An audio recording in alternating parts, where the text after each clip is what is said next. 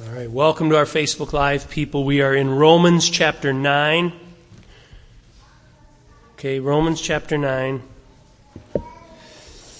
Now, when I began preaching in Romans now several months ago, uh, I remember sharing with you that I had heard from somebody that I kind of cut my teeth on listening to a preacher that said that if a church preaches through Romans, it will explode with growth. Okay, and then I heard somebody else shared with me that they were in a church that preached through Romans and split at the end of it. So let's do a little math. I haven't seen division yet. We haven't split in half. Um, I also haven't seen multiplication. We haven't exploded with growth.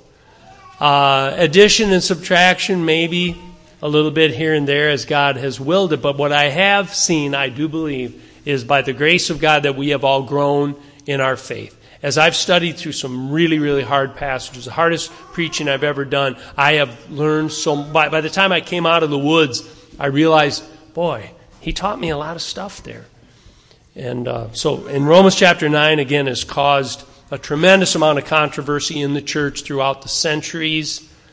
And by His grace, I think we've gotten this far without uh, a lot of people getting upset. I think people are really uh, growing in the Lord. So I trust that today's message would have the same result and just continue to strengthen our faith and uh, help us to understand God better, which is what it really is all about. And I'll tell you this pastorally uh, before we even get into this passage. If this passage does raise some objections and questions, which it will, Paul anticipates it. That's why he says what he says.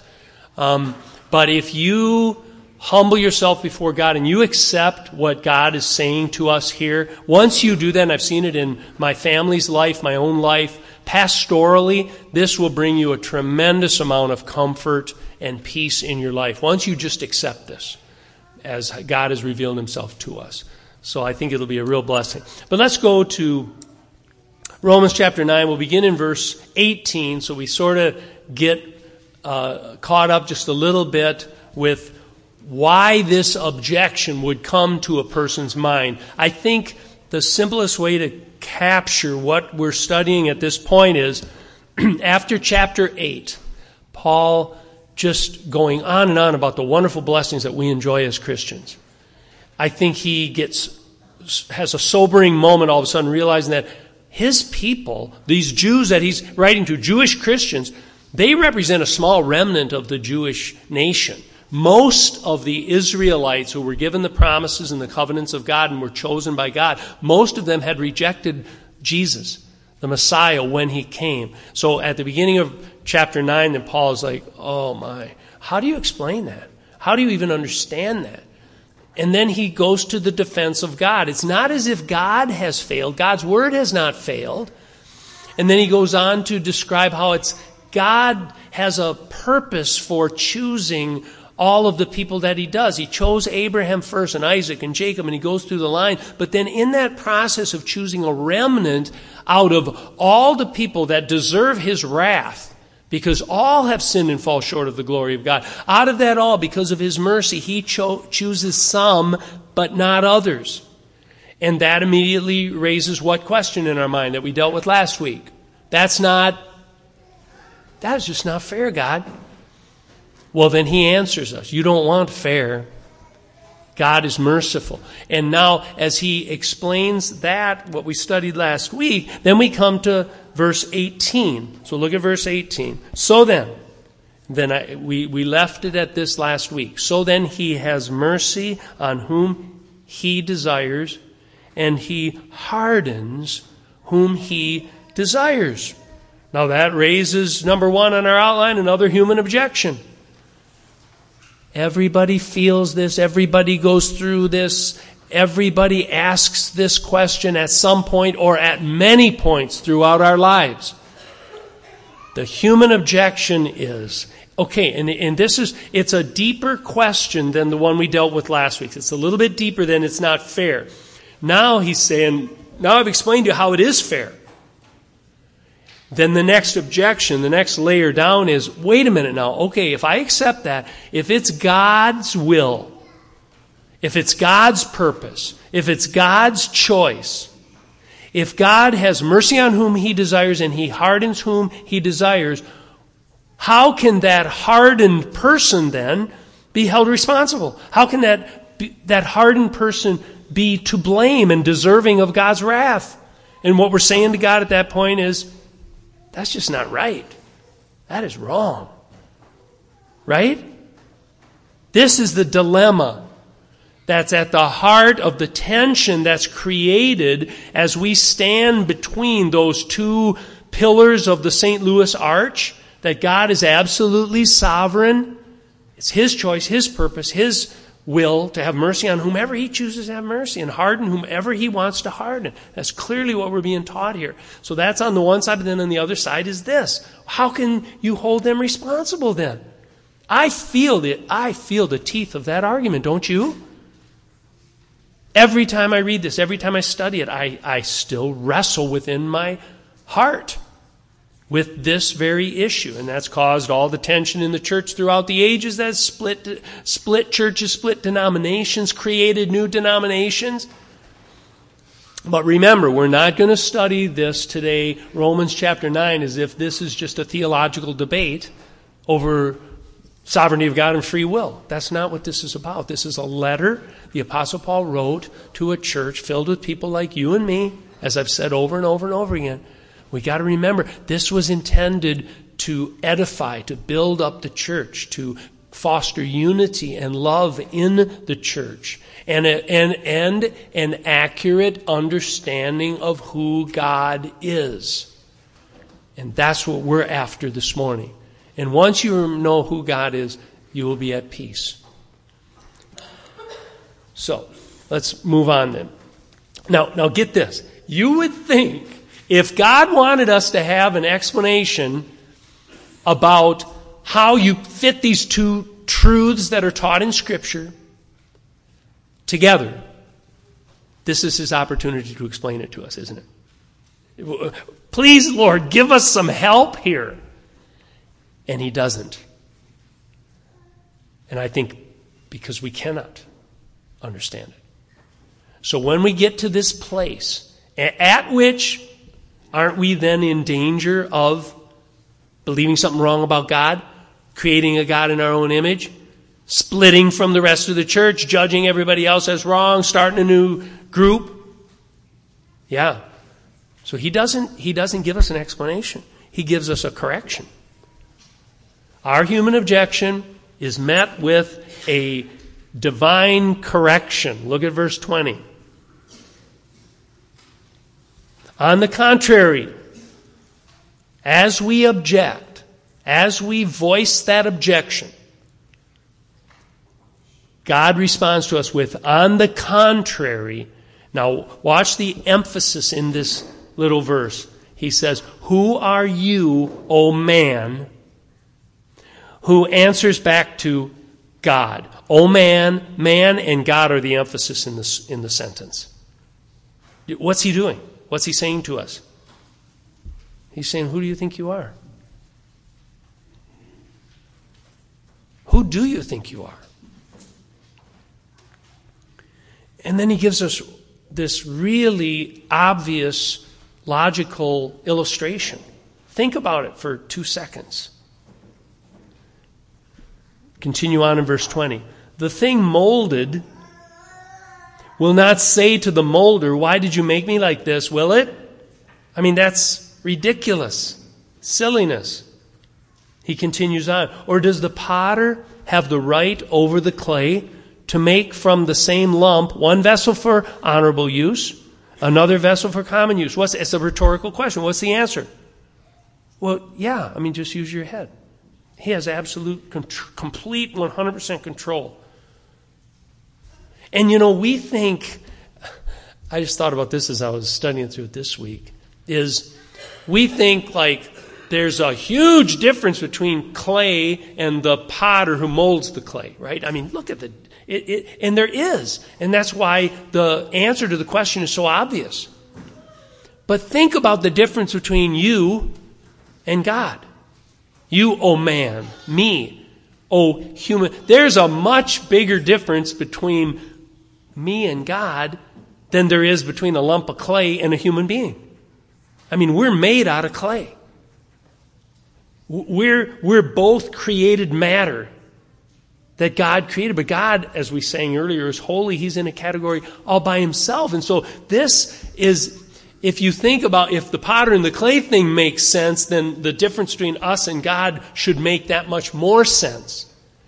And we should see how wrong it is for us to object to God when God does something. So he gives us this uh, logical illustration. The Creator has the power, the Creator has the right, the Creator has the prerogative to do whatever he desires based on his will, his purpose, his choice. After all, he is who? He is God. Okay. Now, what, what God has basically done is stop the discussion. And sometimes God does that. Now, does that mean that God does not allow us to ask questions? Does God get mad at us? Let's just say we're let's meet uh, Thursday night for an hour and just dig into this a little bit further. Would he object to that? Is he just saying, "Hey, close your mouth, stop asking questions"? That's not what he is doing. God is not opposed to us asking questions. He doesn't mind it if we discuss some of these things. God is not insecure. God's not threatened by our questions. So he's not just saying, well, just be quiet because I, I'm impatient and I just don't want to go there and you wouldn't understand it anyway. That he doesn't mind us asking questions. In fact, Paul asks a question. He, in verse 22, Paul is asking a very insightful question. He leads us right to the edge of the fog of the, you know, where these two things join together. He brings us into the fog just a little bit here, I think. Look at verse 22. What if God, he's kind of posing a question, I think, if I understand this at all. What if God, although willing to demonstrate his wrath and to make his power known, who's he talking about there? What's he referring back to? Look at verse 17. Keep your finger here and look at verse 17. For the scripture says to Pharaoh, he's talking about Pharaoh. Scripture says to Pharaoh, the, per, the reason I raised you up, for this very purpose, I made you stand. I kept you around for ten plagues. I didn't destroy you right away. The reason I raised you up it was to demonstrate my power in you and that my name might be proclaimed throughout the whole earth. And we covered that last week. That's what Paul's referring back to. What if God, although willing to demonstrate his wrath, verse 22, and to make his power known, what if he did endure with much patience vessels of wrath prepared for destruction? So I think what he's getting at here is so everybody go with me. Now I'm, I'm into the clouds a little bit. So we want to be careful. I want to be careful not to say something that isn't good or true. But go with me for a moment. I think this is what Paul's kind of doing. Into the fog just a little bit and ask the question think about God before he created anything. If God's desire was to make his power known, to declare his name, what would he have to do? He'd have to create something, right? And he couldn't just create stars and dust and clay. He'd have to create a being like us. We're getting kind of philosophical here, and I want to be careful. But Paul's opening this door. He's saying, Come up here into the clouds, think about it a little bit with me. He'd have to create a being, like a human being, who was created in his image, who had rationality, and could appreciate beauty and could have all, you know, many of the, the uh, communicable attributes of God in us as well, he'd have to do that in order to demonstrate his power so that human beings, somebody who could appreciate it, could look at the stars and the sun and the moon and the sunrises and everything and appreciate it and see God's glory in it. So he chose to do that and he chose to create human beings. How could he display his wrath? Because sometimes we ask the question, why didn't God just create, why didn't He just make Adam and Eve like we're going to be in our glorified state where we couldn't sin? Why didn't God do that? If God wanted to display His wrath, verse 22, what if God, although willing to demonstrate His wrath, how can He do that? He'd have to make a human being who could appreciate all of his beauty and his goodness, but also one that was capable of sinning, and then that human being would have to sin. And then God would have to God would have an opportunity to display his wrath. How else would we know that God is a God of wrath? That God is a God of justice? That God in his holiness cannot tolerate sin. How could he have displayed how could you even know that? If you hadn't sinned and been a sinner. And that others who are sinners who do not come to faith in Christ are vessels of wrath. How could we know that if God wouldn't have done it the way that he done he did it? Paul's just asking the question. I'm just asking the question. So I think what it what doesn't that get to this? There is a higher purpose for God's in God's purpose and God plan God's plan to display his power and his glory and his demonstrate his wrath, he, he chose to do it. This is how he chose to do it. And God is God. I think that's his, his point here. So, so God does not forbid us to ask that question. If it all boils down to our attitude. If our attitude is, Lord, I don't, I get this. I mean, I've prayed this prayer hundreds of times. I'm sure you have too. Father, this doesn't make any sense to me. I don't get it. How could this be? And we can ask that question for a while. You remember when Moses was called by God and God was going to send him to tell Pharaoh to let his people go? Remember? Did Moses say, hey, Yeah, let's go? What did Moses do? He immediately started asking questions. Did God allow him to do that? At least five times. Oh, uh, I can't talk. Uh, why me? Uh, what do I say? And God just patiently answers up to a point. Then he says, Stop. Go.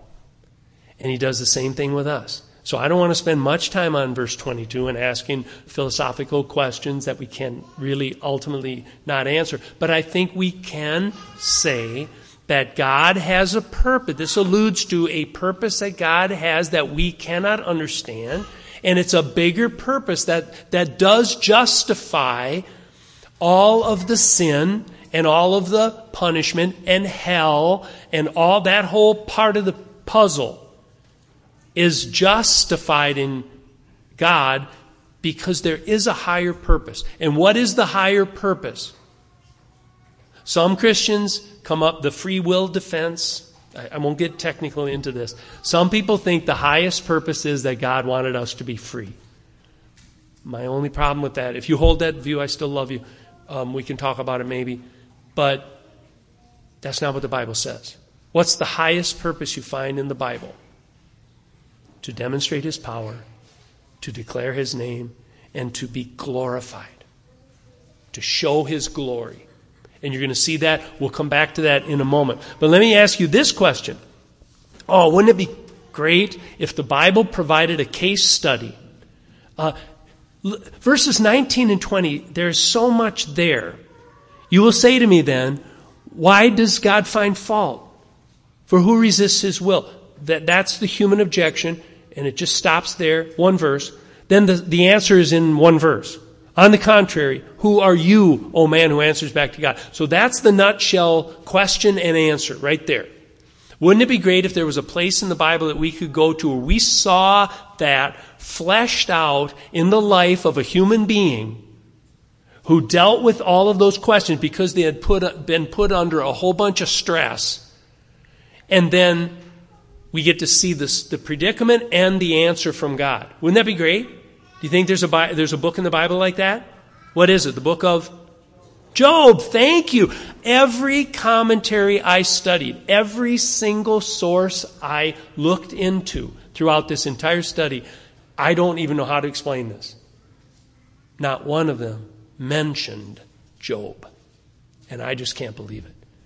Because I too have dealt with this objection and I've argued with people and I've done it badly at times and over the years trying to defend God through all this whole discussion of how can he be sovereign and still hold people responsible. And every time I explain it, there's only two places in the Bible you go. Proverbs or uh, Romans 9 and Job.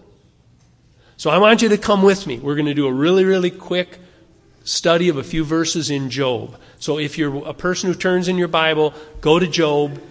Um, if you're turning in your Bible and you're not sure exactly where it is, just open it up about in the middle.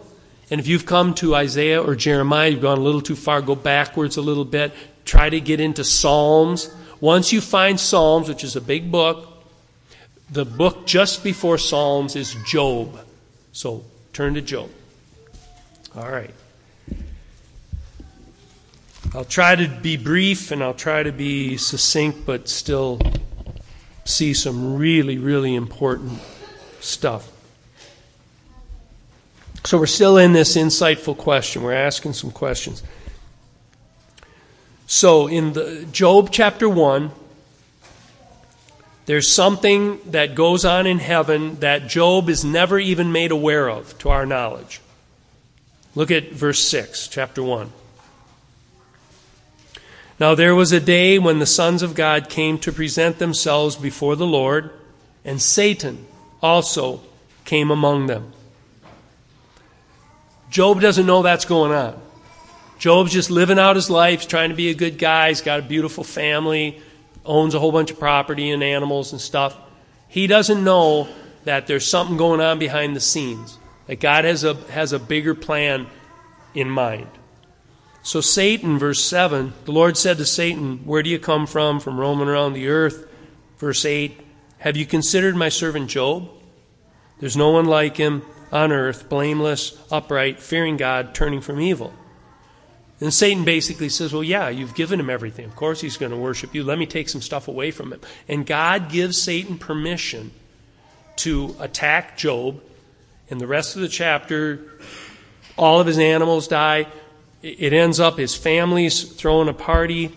And uh, verse 18, while he was still speaking, the person who came and told him that all of his livestock, everything was, and his servants, everybody was wiped out. While he was, he was still speaking, he says to Job, Your sons and your daughters were eating and drinking wine in their oldest brother's house.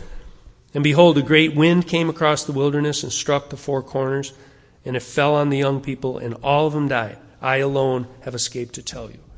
So at this point, what's Job going to do? Everything's wiped out his children. They prayed for him regularly. And then Job arose. This is how he responded. Job arose, he tore his robe, shaved his head, fell to the ground, and worshiped. And he said those famous words Naked I came from my mother's womb, naked I shall return there. The Lord gave, the Lord has taken away. Blessed be the name of the Lord. And through all this, Job did not sin, nor did he blame God. Perfect response. Hard but right. Chapter 2. Same thing happens. Satan appears before God. God says, Look at my servant Job. He says, Well, sure, you, you didn't affect him. And you know, he knows, Satan knows that all of us human beings are so self centered that, I mean, it's bad when bad things happen to other people, even the ones we love, but when it happens to us, that's another story. And he says, let, let, me, let me have at him. So God gives him permission. Verse 6, 2 verse 6. So the Lord said to Satan, Behold, he is in your power. Only spare his life. You can attack his health, but you can't kill him.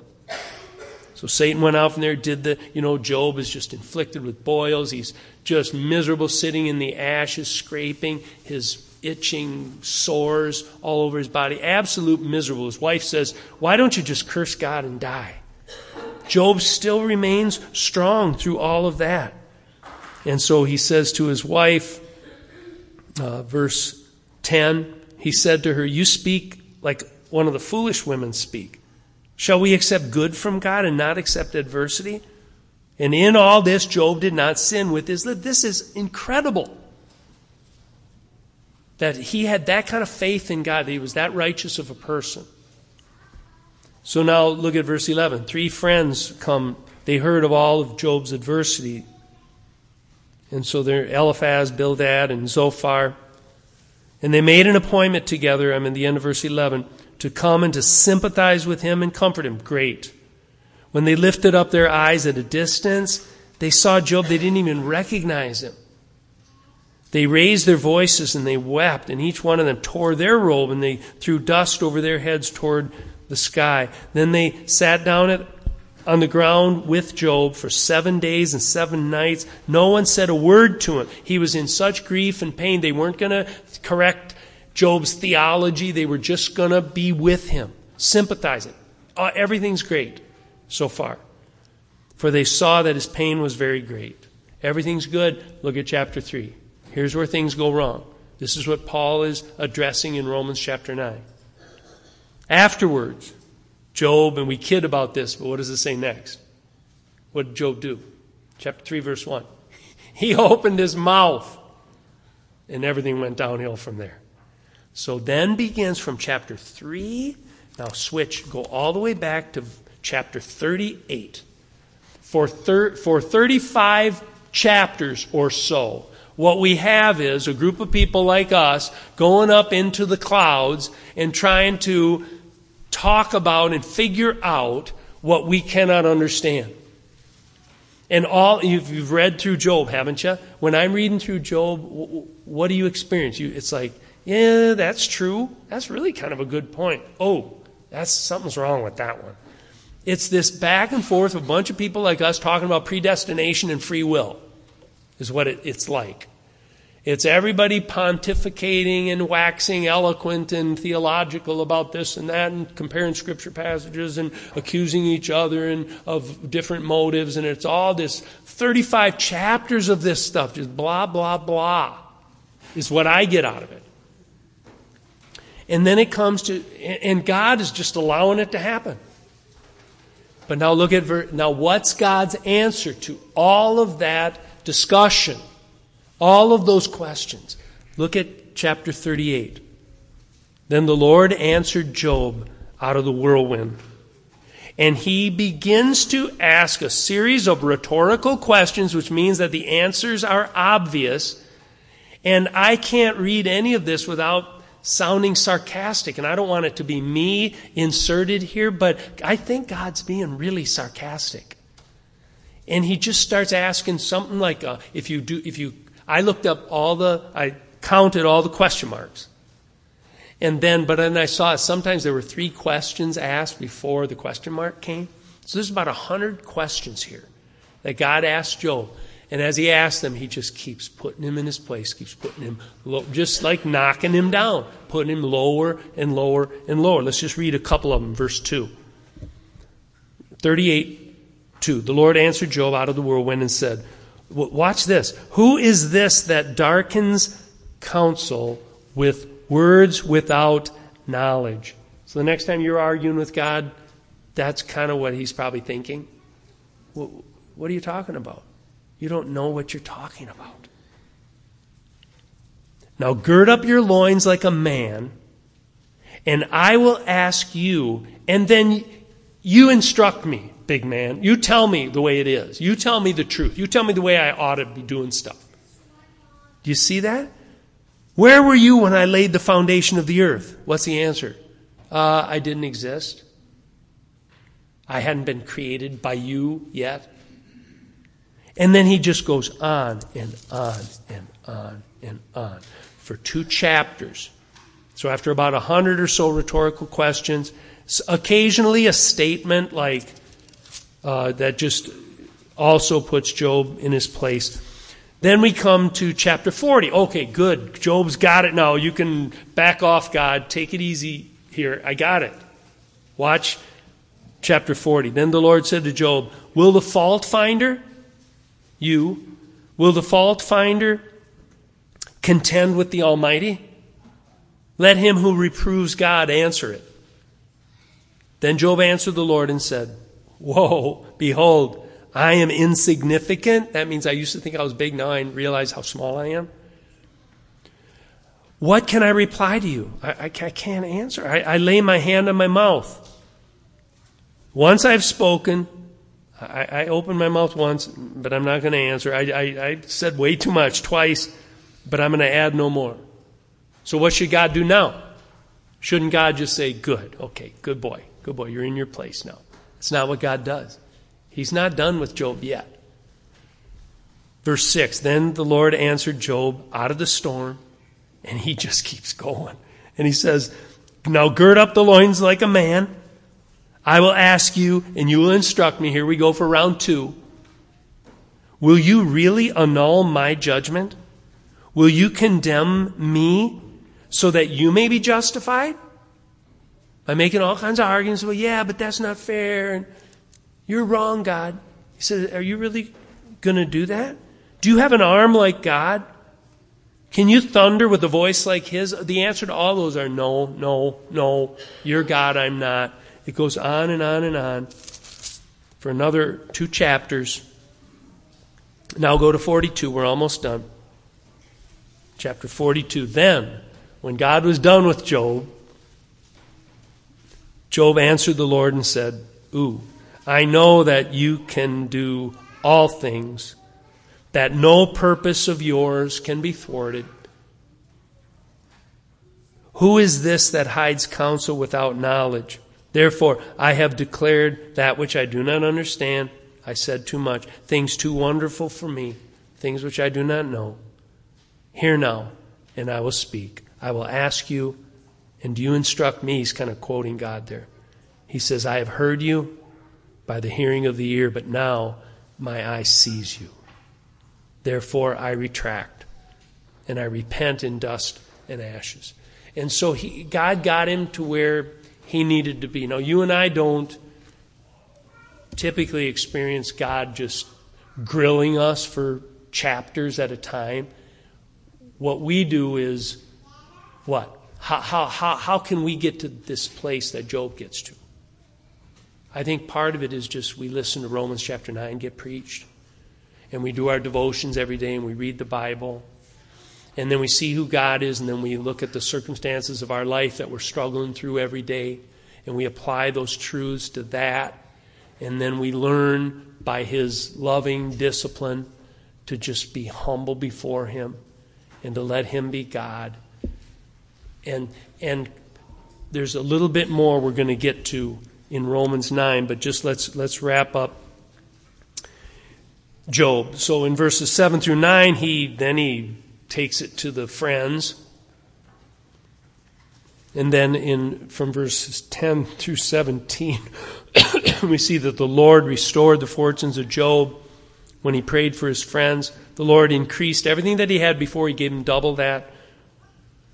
All his brothers and sisters. Now, there's just one more thing you got to see in here. Buckle up right? Gird up your loins. Listen carefully to this. This is going to be hard to accept, but this is what the Bible teaches. This is what Paul's saying in Romans 9. This is what we're reading in Job. Watch this. Go to verse 11. All his brothers and all his sisters and all who had known him before came to him. They ate bread with him in his house. They consoled him. They comforted him for, watch this, for all the evil that who brought upon him. You ready for that one? The evil that God brought upon him. In the first chapter, we see that God, we want to say, He allowed it, He gave permission, He just allowed it. God wouldn't. This says, by allowing it, right? He brought it on them. He brought it on Job. Yeah, but then that means God's responsible. No, whoa, who are you, oh man, to answer back to God? As soon as we start going to that objecting place where it's, yeah, but then that, that's not fair. The answer is, where were you? Who do you think you are? Stop. Be quiet. Get out of the fog. Go back down. You, you delved in a little too far. Go back get down to where everything is clear. He teaches that, yeah, he's absolutely sovereign, but he also teaches that I'm absolutely responsible. That's what I experience day by day. That's life. It just is. But don't you start answering back to God. Just accept it. And, and let's go back to Romans now, and, and I'll, I'll really hone in on that as we close. Let's look at the profound explanation that we have in Romans 9 23 and 24. This is the answer. This is all we're going to get. So we'll try to understand it a little bit. The profound explanation is this. Look at verse 23 and 24. And he did so in order that he, he displayed his wrath toward Pharaoh. He did so in order that he might make known, watch this, he might make known the riches of his glory upon vessels of mercy. Who is that? You, me, church, the church, the, the Israel of God, the people of God. That is why he has done all this, in order to make known the riches of his glory upon vessels of mercy, which he prepared beforehand for glory. That's back in verse uh, chapter 8, verse 29. He chose us, he foreknew us, he called us, he predestined us, he uh, justified us, and he even glorified us. The day will come when Jesus returns and you'll be raised from the dead, and your body will be glorified like Jesus' glorified body. And on that day, it will be evident to all of creation the riches of God's glory as he pours it out upon his vessels of mercy, us. That's the ultimate purpose. And that's why we learn to say what? It's for God's glory. The purpose is for His glory. It's the only reason He made anything. It's the only reason He made you. It's the reason He sent Jesus to die on the cross. All of it is for the ultimate purpose of one day Him, the revelation of His glory.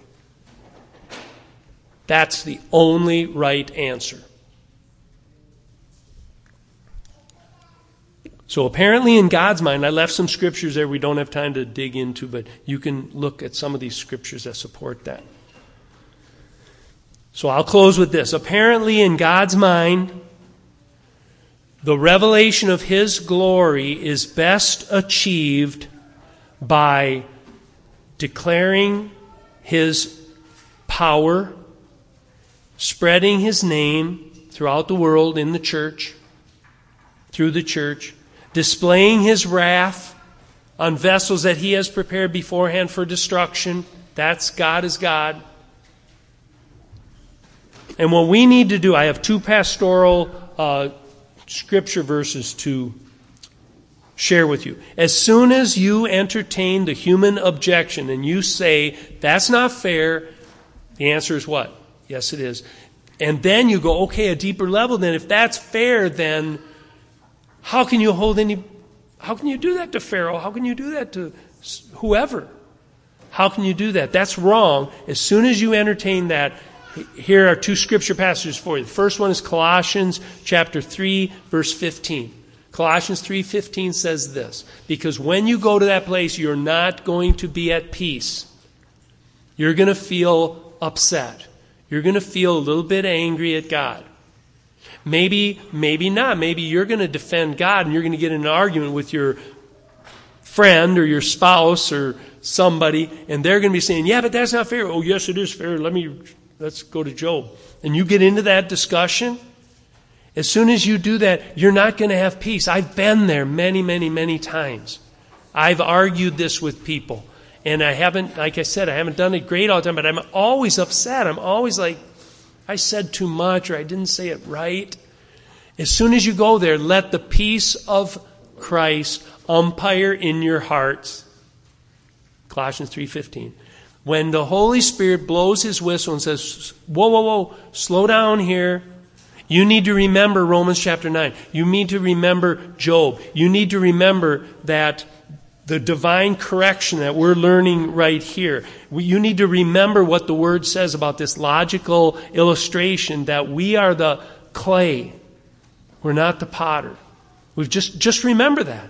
And remember the illustration of the clouds and just get out of that discussion really gently and really peacefully and say, ah, I can't explain it. I just know what the Bible teaches about God. And He teaches that He is absolutely sovereign. And He teaches that He holds people responsible for their own sin. How they fit together, I don't know. So you humble yourself. Now, and that leads us to our next passage, 1 Peter chapter 5, verses 6 and 7. I'll leave you with this. Humble yourselves, therefore, under the mighty hand of God, that he will exalt you at the proper time. Now, that causes some anxiety. Casting all your anxieties upon him because he cares for you. He loves you. Christians, why did he choose me? Because he's God. Why did he choose you? If you believe today, that means he chose you. Enjoy it. Don't try to figure it all out. That's his job. Yeah, but why didn't he choose so and so? If that so and so is still alive, you don't know whether he chose them or not. So you just live in such a way that you might lead so and so to Christ. And you keep praying because you have no idea. We have no idea who's chosen and who isn't chosen. So we just pray for them and we witness to them and we try to live, it, live out in such a way that we declare His glory and we show His glory and we proclaim His excellencies. That's all that we are supposed to do. That's what God created us for. And then one day, as He lavishes His grace upon us in our glorified state, we are just going to sit and bask in the inheritance with Christ and the glory of God forever and ever and ever. So, will you bow your heads with me? There's a higher purpose for all this. And that higher purpose is God's own glory. If you accept that, you will have peace. And you'll have productivity in your life. You'll know why you're here. You'll know who you are. You'll know what God wants to do in your life and through you. So let's bow together, humble ourselves under the mighty hand of God. Just wait for Him to exalt us at the proper time, and then cast all our questions and our anxieties upon Him because He cares for you.